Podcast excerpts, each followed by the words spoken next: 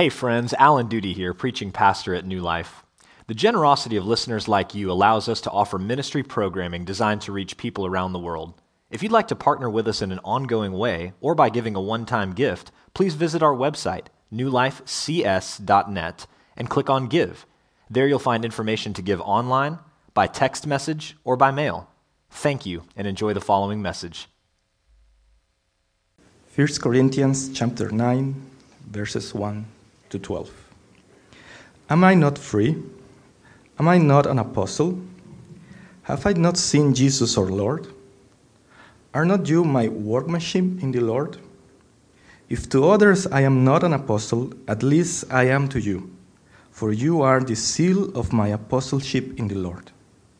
This is my defense to those who will examine me. Do we not have the right to eat and drink? Do we not have the right to take along a believing wife, as do the other apostles and the brothers of the Lord and Cephas? Or is it only Barnabas and I who have no right to refrain from working for a living? Who serves as a soldier at his own expense? Who plants a vineyard without eating any of its fruit?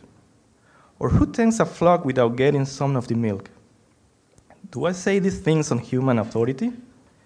Does not the law say the same? For it is written in the law of Moses, You shall not muzzle an ox when it treads out the grain. Is it for oxen that God is concerned? Does he not certainly speak for our sake? It was written for our sake, because the plowman should plow in hope, and the thresher thresh in hope of sharing of the crop. If we have sown spiritual things among you, is it too much if we reap material things from you? If others share this rightful claim on you, do not we even more? This is the word of God. You may be seated. On July 4th, 1776, the Second Continental Congress signed the Declaration of Independence, which formalized the intention of the American people to break permanently with Great Britain most of us are familiar with the preamble to this declaration, but I want to put up the first line on the screen for you. We hold these truths to be self evident that all men are created equal, that they are endowed by their Creator with certain unalienable rights, that among these are life, liberty, and the pursuit of happiness. One of the great things about this document and about the United States of America is that we have recognized that there are certain rights that aren't granted by a government or an institution of some kind. There are certain rights that are given to us by God. There are certain rights that, as the preamble says, are unalienable. And there are many things that we could say about our country, even though we don't live these things out perfectly, we have the right ideals. But over these few hundred years as a country, our belief that every person has individual rights has sometimes morphed into the idea that our rights should and must be exercised at all times, no matter the cost to any other person. We've become selfish as a culture, pursuing our individual rights at the expense of others, and that, in many cases, has crept into the church. In AD 50, Paul traveled to Corinth Corinth was the largest and most influential city in the Roman province of Achaia, or ancient Greece. And as was his custom, he first went to the synagogue and he preached the gospel there. And many Jews and some Gentiles uh, were converted. They trusted in Christ for salvation. And Paul stayed there about 18 months establishing the church. Now, you have to understand, Corinth was a licentious city. The people there especially the Gentiles, were engaged in many lifestyles uh, and choices that were contrary to the gospel. And so many of these same people had a hard time making a clean break with their former lifestyle in order to honor Christ. And by 53 AD, there was a lot of confusion, there was division in the Corinthian church, and some part of the church had even begun to question the Apostle Paul, his calling, his teaching, his right and authority to be able to train them and correct them in certain ways. And so Paul wrote the letter that we know as 1 Corinthians to correct theological error, and to call the Corinthians to repentance. And one of the main issues that he addresses in the letter is the issue of Christian liberty, which Paul specifically addresses in chapters 8 through 10. One of the main questions was Were Christians free to eat meat that had been sacrificed to idols? And so Paul teaches that mature Christians should be willing to lay down their rights for the good of less mature Christians and non Christians. In fact, Paul teaches that if we as Christians are unwilling to lay down our rights for others, we sin against them and we sin against Christ. According to Paul, love for neighbor must trump our freedom to exercise our rights. And so, Paul, in this passage that we're going to look at today, is going to explain his freedom in Christ. He's going to explain why he chooses not to take advantage of his freedom in every circumstance and he's going to explain why we should follow his example. And what we're going to learn together today is that when we lay down our rights, God opens doors for effective ministry. So let's look at verse 1 together. Paul begins with a series of rhetorical questions. And he does so to prove a point, starting with his apostleship. Because everything that he has said or everything that he will say hinges on whether or not he is an apostle, on whether or not God truly called and sent him. So he says, Am I not an apostle? Have I not seen Jesus our Lord? Paul, of course, saw and spoke to the resurrected Christ. And even if the Corinthians were unconvinced that Paul had actually seen and spoken with the resurrected Christ, which in fact he had, the proof, as they say, was in the pudding. The Corinthians were the seal of his apostleship. He says, Look at yourselves. You know that I brought the gospel to you. You know the kinds of lifestyles that you were engaged in. You know whom you were worshiping before. And now look, you are the seal of my apostleship. Many of you are familiar with Steve Spurrier. He recently retired as the head coach of South Carolina football. But before he was there, he had a long career at the University of Florida, where he played many years before. He won a national championship in 1996 and six SEC titles at the University of Florida. Well, he went on to a very short and unillustrious career in the NFL. And when he decided to leave the NFL, maybe on his own accord, maybe not. Uh, he wanted to come back to coach college football again. And at the time, the position at Florida was open, and so he spoke with the athletic director. And the athletic director said to him, Well, Steve, would you like to submit a resume for the position? And he said, A resume? Look in the trophy case. His point was, I shouldn't have to send in a resume. All you have to do is look and see the fruit of what I did as a coach at the University of Florida. You either want me to coach or you don't. And in the same way, Paul could say the Corinthians were his trophies of apostleship. They had come to Christ out of pagan lifestyles or out of a Jewish lifestyle that was dedicated to dead ritual and dead religion, and their lives had been transformed through Paul's preaching. They were his seal.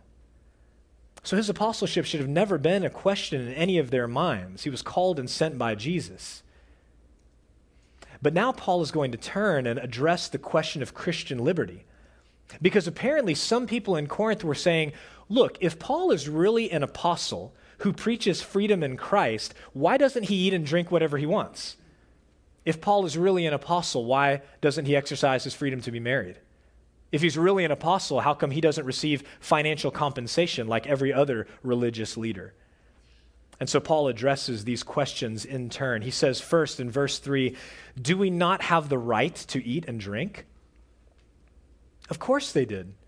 That's the whole point of chapter 8. Christians are free to eat and drink anything.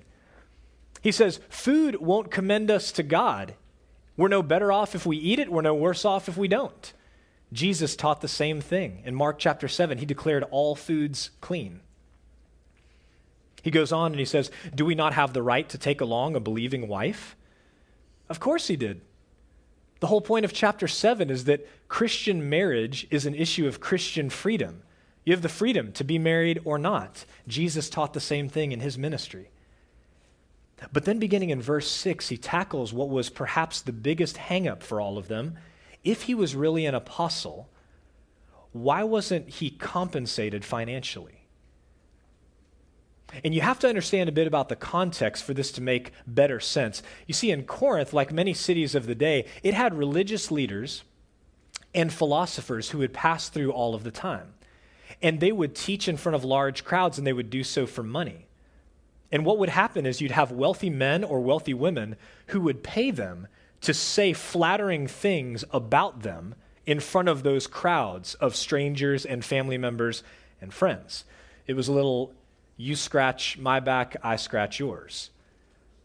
And so Paul did not want there to be any confusion. He did accept financial support from other churches at other times. All you have to do is read Philippians or some of the other letters in the New Testament to clearly realize that. But he chose not to accept compensation when he was in Corinth so there would be no confusion, so that nobody could possibly say, well, he's being paid to say that stuff. He didn't want his motives to be mistaken. So Paul says here, I have the freedom to be compensated for my work. He says, What soldier serves in the military for free? What farmer doesn't eat some of his own produce? What shepherd doesn't drink some of the milk of his own flock? Furthermore, look at verse 8. These aren't just social customs, the Mosaic law says the same thing.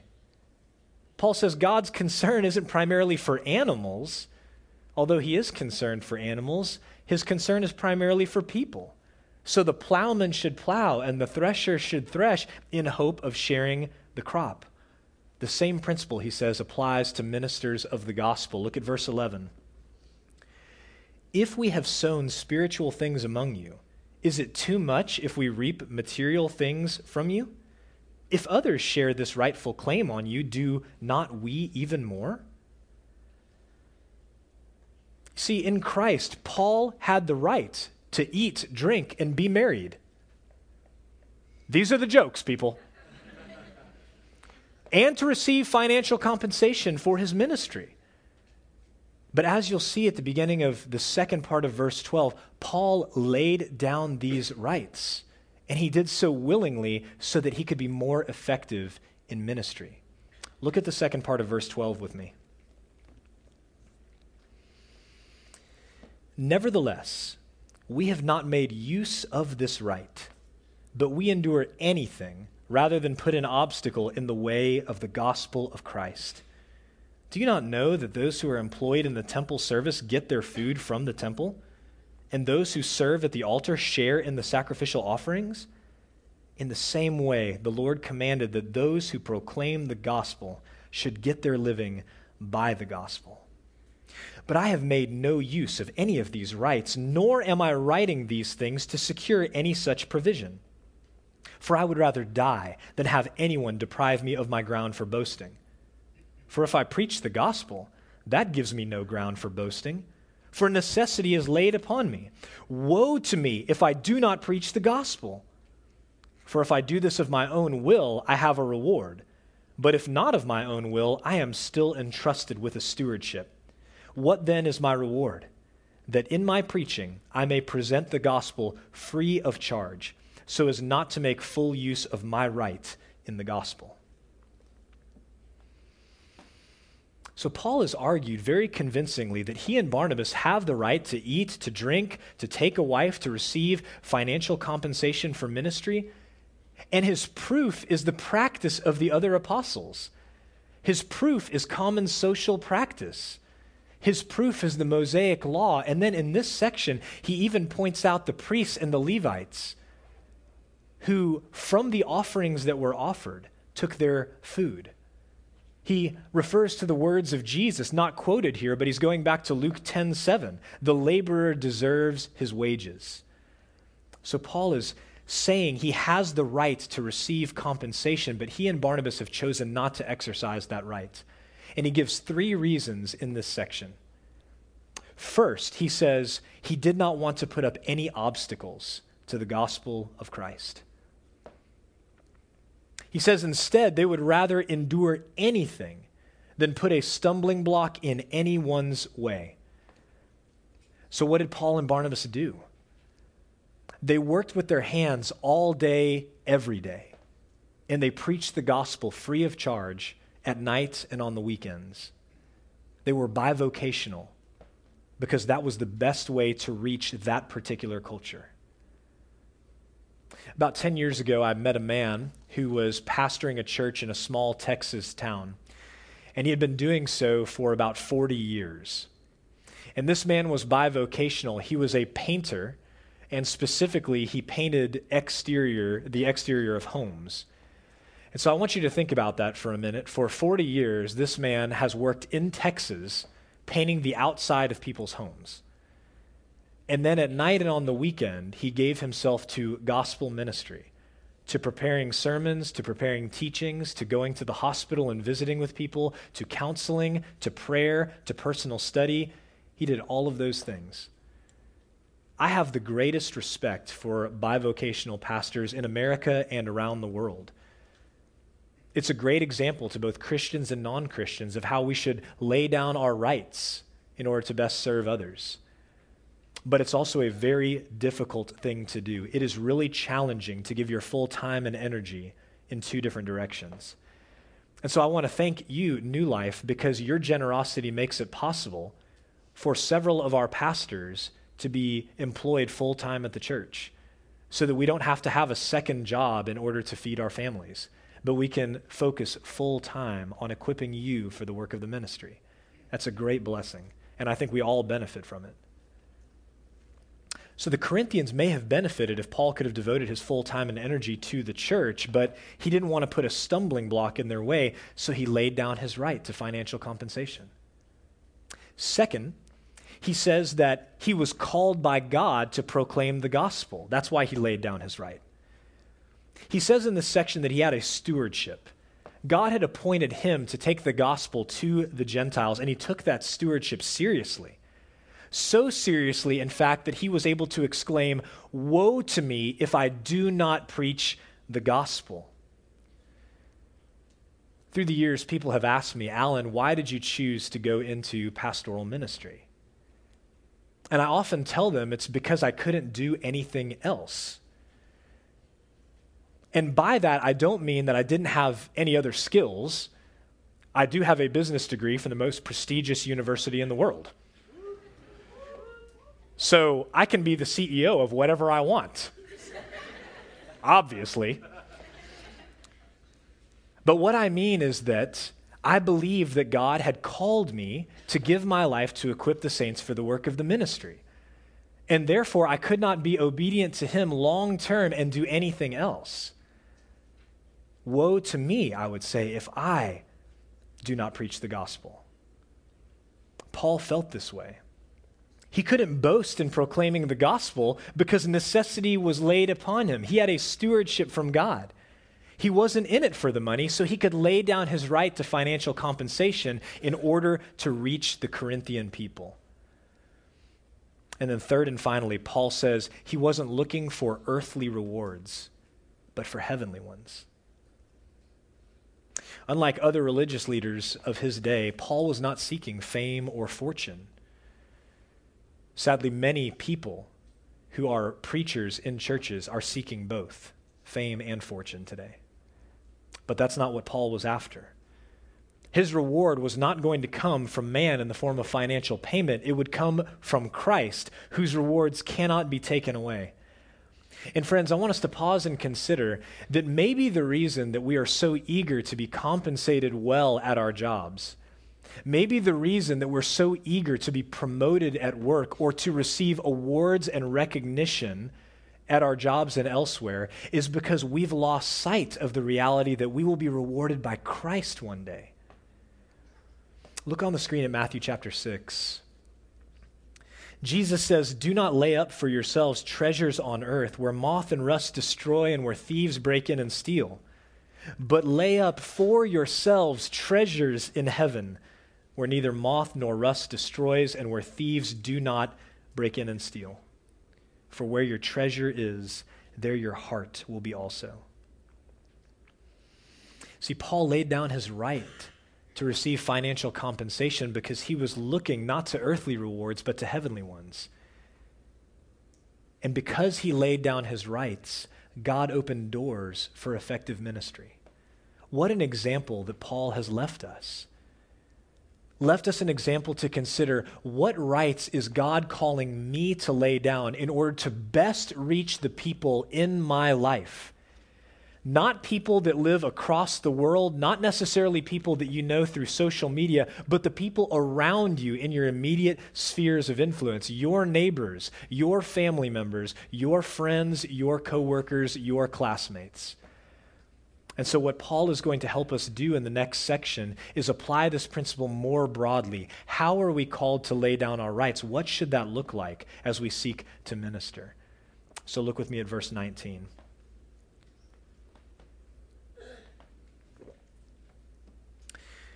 For though I am free from all, I have made myself a servant to all, that I might win more of them. To the Jews I became as a Jew in order to win Jews. To those under the law I became as one under the law, though not being myself under the law, that I might win those under the law. To those outside the law I became as one outside the law, not being outside the law of God, but under the law of Christ that I might win those outside the law. To the weak I became weak that I might win the weak. I have become all things to all people, that by all means I might save some. I do it all for the sake of the gospel, that I may share with them in its blessings. So, just in case we've missed the point this far, Paul is free. He doesn't have to conform to meet anyone's expectations because at the end of the day and at the end of his life, no human being is his ultimate judge. God will judge Paul for the way that he conducted himself, and that is true for all of us. We answer ultimately to God. However, Paul, just like Jesus, laid down his rights and became a servant to all. Why? to win more of them. He says, as many as possible with the gospel. Friends, Paul limited his freedoms in order to expand his ministry opportunity as much as possible. He happily laid down his rights. And what did this look like?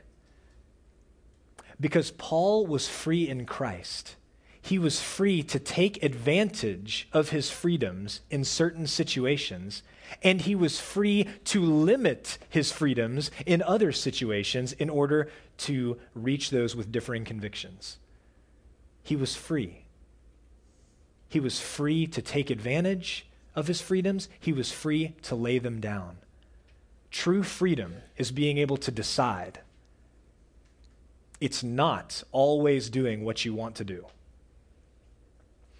So Paul says this is what it looks like. To the Jews under the law, Paul became as one under the law.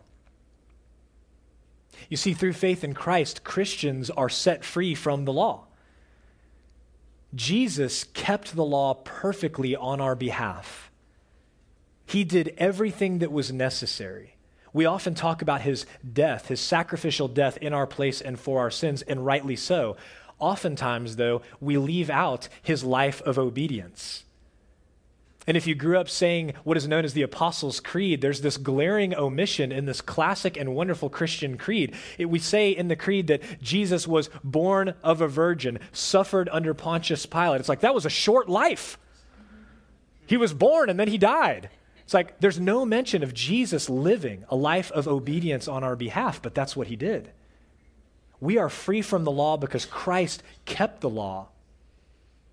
But Paul, out of love for his Jewish brothers and sisters, willingly submitted to Jewish customs and practices so that the gospel, rather than his behavior, was the only stumbling block. And so when Paul met this young man named Timothy, who was a believer, and we're going to start studying 1 Timothy next Sunday, I'm really excited about that when he met this young Christian named Timothy. Timothy came from a family where his mother was Jewish and his father was a Gentile. And because of that, Timothy had never been circumcised. But you have to understand that in Jewish culture, everything is traced through the mother's lineage. And as a result, he was considered Jewish by the Jewish community, but he was uncircumcised. This was going to be a major stumbling block to Jews. And so Paul circumcised Timothy. Timothy was a young man. This is commitment to the gospel. Don't tell me you're committed. Okay? Don't tell me I, am not committed. Timothy was committed, getting circumcised as a young adult male. That is commitment. Why did Paul do that? It's because he wanted to make sure that everything that he ate, what he drank, what he said, how he dressed, the people around him were not the offense, were not the stumbling block, but that only the gospel would be the stumbling block for the Jewish people. Paul willingly laid down his rights, and his companions willingly laid down their rights in order to effectively minister to Jews. And then Paul goes on and he says, To those outside the law, that is, Gentiles, Paul became as one outside the law. Now, understand, Paul is not saying that Christians are lawless. In fact, we submit to the highest law of all, which is the law of Christ. So, for example, the law says murder is sin. But Jesus helps us to understand that in God's eyes, it's not just murder that's sin. If we harbor hatred towards our brother or sister, we have murdered them in our hearts.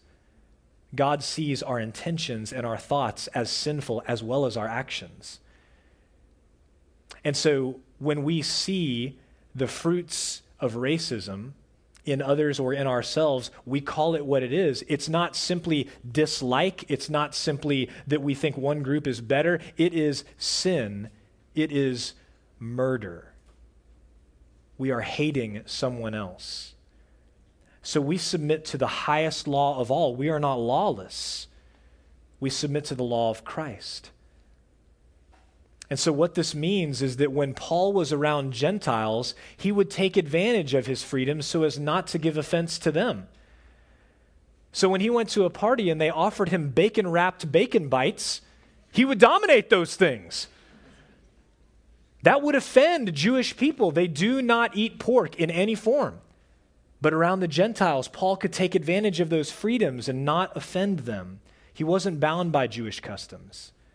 So much so that when he met Titus, another young man who had great potential for ministry and became a pastor on the island of Crete, he refused to circumcise him. He took the exact opposite approach that he took with Timothy. Why? Because most of the people on that island were Gentiles. And Paul did not want to send the message that if you want to become a Christian, you first must obey the law of Moses and be circumcised, or you can't be saved. Two completely different scenarios, two completely different sets of circumstances, two completely different situations, because Paul was free.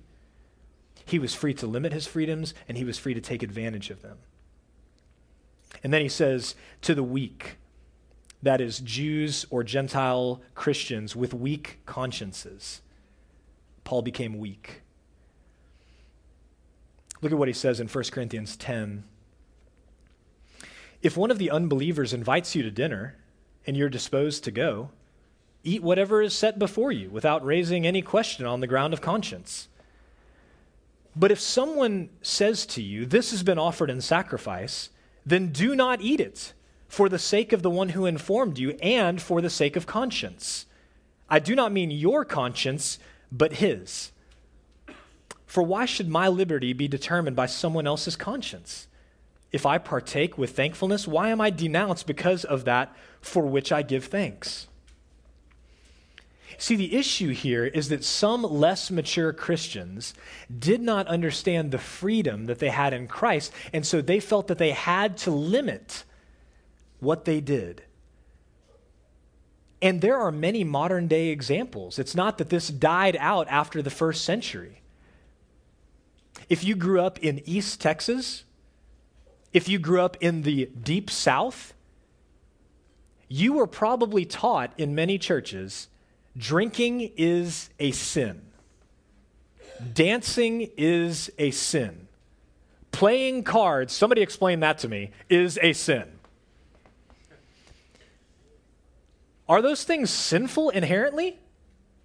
Jesus drank alcohol. The apostles drank alcohol.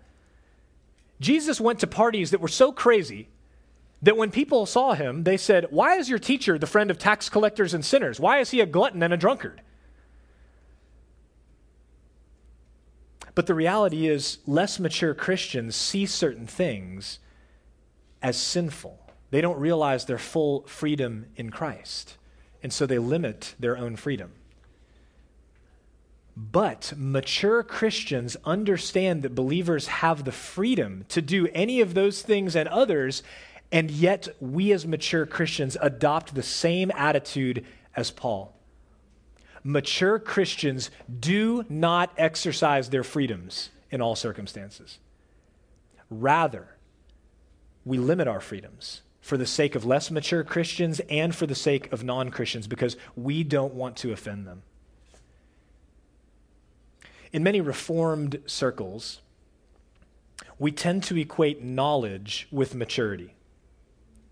So if you know a lot of Bible verses and if you've got Wayne Grudem's systematic theology memorized forwards and backwards, you must be a mature Christian. Friends, the reality is that a mature Christian is not one who has knowledge alone. A mature Christian has knowledge plus wisdom, and wisdom is the understanding of when to exercise freedom and when to limit freedom for the good of others. It is, as we could say, loving our neighbors as we love ourselves. An immature Christian puts himself or herself first every time. A mature believer says, I will put others first and they're good. Look at 1 Corinthians 10:31 on the screen. Paul says, So whether you eat or drink or whatever you do, do all to the glory of God. Give no offense to Jews or to Greeks or to the church of God, just as I try to please everyone in everything I do, not seeking my own advantage, but that of many, that they may be saved. Be imitators of me as I am of Christ. You see, the principle is that though we are free from all, we make ourselves servants to all. Rather than demanding our rights, we lay down our rights for the good of others, to reach as many as possible. But I know of men and women who profess to be followers of Jesus, who, even in certain instances, are considered to be mature Christians, who refuse to lay down their rights for the good of others, who would say, I have the right to drink what I want when I want. I have the right to spend my money as I see fit. I have the right to spend my time as I want to. And friends, when we take those kinds of stances, we have to pause and ask ourselves what is the message that we're sending if we are unwilling to lay down our rights for the good of others? What are we communicating about what's most important? Are we really prepared to say that having a drink is more important than someone's eternal destiny?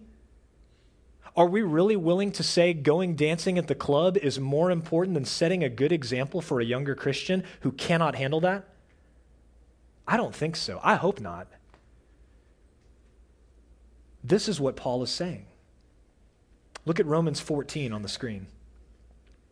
Therefore, let us not pass judgment on one another any longer but rather decide never to put a stumbling block or hindrance in the way of a brother. I know and am persuaded in the Lord Jesus that nothing is unclean in itself, but it is unclean for anyone who thinks it unclean. Let me pause there and just point out one of the books that we've got in the bookstall. It's called Conscience. And if you've ever wrestled with that idea, why, are, why do some Christians feel okay about drinking and some don't? Why do some feel okay about dancing and some don't? Why do some Christians make one decision and some Christians make another decision? That's a great book for you. And it will help you to understand what God may be revealing to you and what you need to decide for yourself, as well as being open and respectful of people who come to different conclusions than you do, who are truly t- trying to honor God with their lives. It's a great book. Paul goes on. For if your brother is grieved by what you eat, you are no longer walking in love. By what you eat, do not destroy the one for whom Christ died. So do not let what you regard as good be spoken of as evil. For the kingdom of God is not a matter of eating and drinking, but of righteousness and peace and joy in the Holy Spirit. Whoever thus serves Christ is acceptable to God and approved by men. So then, let us pursue what makes for peace and for mutual upbuilding. Friends, in Christ we are free, but that means that we are free to lay down our rights for the good of others. And when we lay down those rights, God opens doors for effective ministry. Look at how Paul concludes this section in verse 24. Do you not know that in a race all the runners run, but only one receives the prize? So run that you may obtain it. Every athlete exercises self control in all things. They do it to receive a perishable wreath, but we an imperishable. So I do not run aimlessly. I do not box as one beating the air, but I discipline my body and keep it under control, lest, after preaching to others, I myself should be disqualified. We in America have a lot in common with Greco Roman culture from the first century. In both of the cultures that I speak of, athletics was a huge deal. And here in Corinth, they were the host of the biennial Isthmian Games, which were kind of like the world championships on the off years of the Olympics. And so it was a huge deal. And Paul closes this whole argument with this athletic analogy. And his point is that in a race, everybody runs, but not everybody wins. So we have to run in such a way as to win the prize. Athletes in competition, as we know and we were reminded of this past summer as we watched the Olympic Games in Rio, we're reminded that they lay down their rights in order to compete and win. So they limit their freedom to eat junk food. They limit their freedom to stay up late at night. They limit their freedom to have a social life. They limit their freedoms in order to compete and to win, but they are training and competing for a crown that won't last. Paul calls it an imperishable wreath. It was a wreath made of leaves that they gave out to the winners of those competitions in the first century. It would only last a week or so. He says, in contrast, Christians we discipline ourselves, we lay down our rights, we do all of these things to receive a crown from Christ that will never fade, that will never be taken away. So we discipline ourselves with that goal in mind. We don't run aimlessly. We don't box like people beating the air. We discipline ourselves and we lay down our rights because our focus is the rewards that we will receive from Jesus. And so, friends, we live in a truly remarkable country. In the United States of America, we have many rights that people across the world can only dream of. Many people live under government systems where they have few, if any, rights, and yet we live in a time period where we have unprecedented freedom. And everyone in the world, whether American citizen or not, should pray that America and its ideals would continue to go forward for many years because we were founded on what I think are biblical principles that there are certain unalienable rights that all of us have that were given to us by God. The dark side to that is that in a culture and a country like ours, we can become so focused on our own rights that we become selfish and we become unwilling to lay down our rights in any circumstance. But Jesus showed us a different way, didn't he? He came and he laid down his rights to serve us in the most necessary way. Look on the screen at Philippians 2.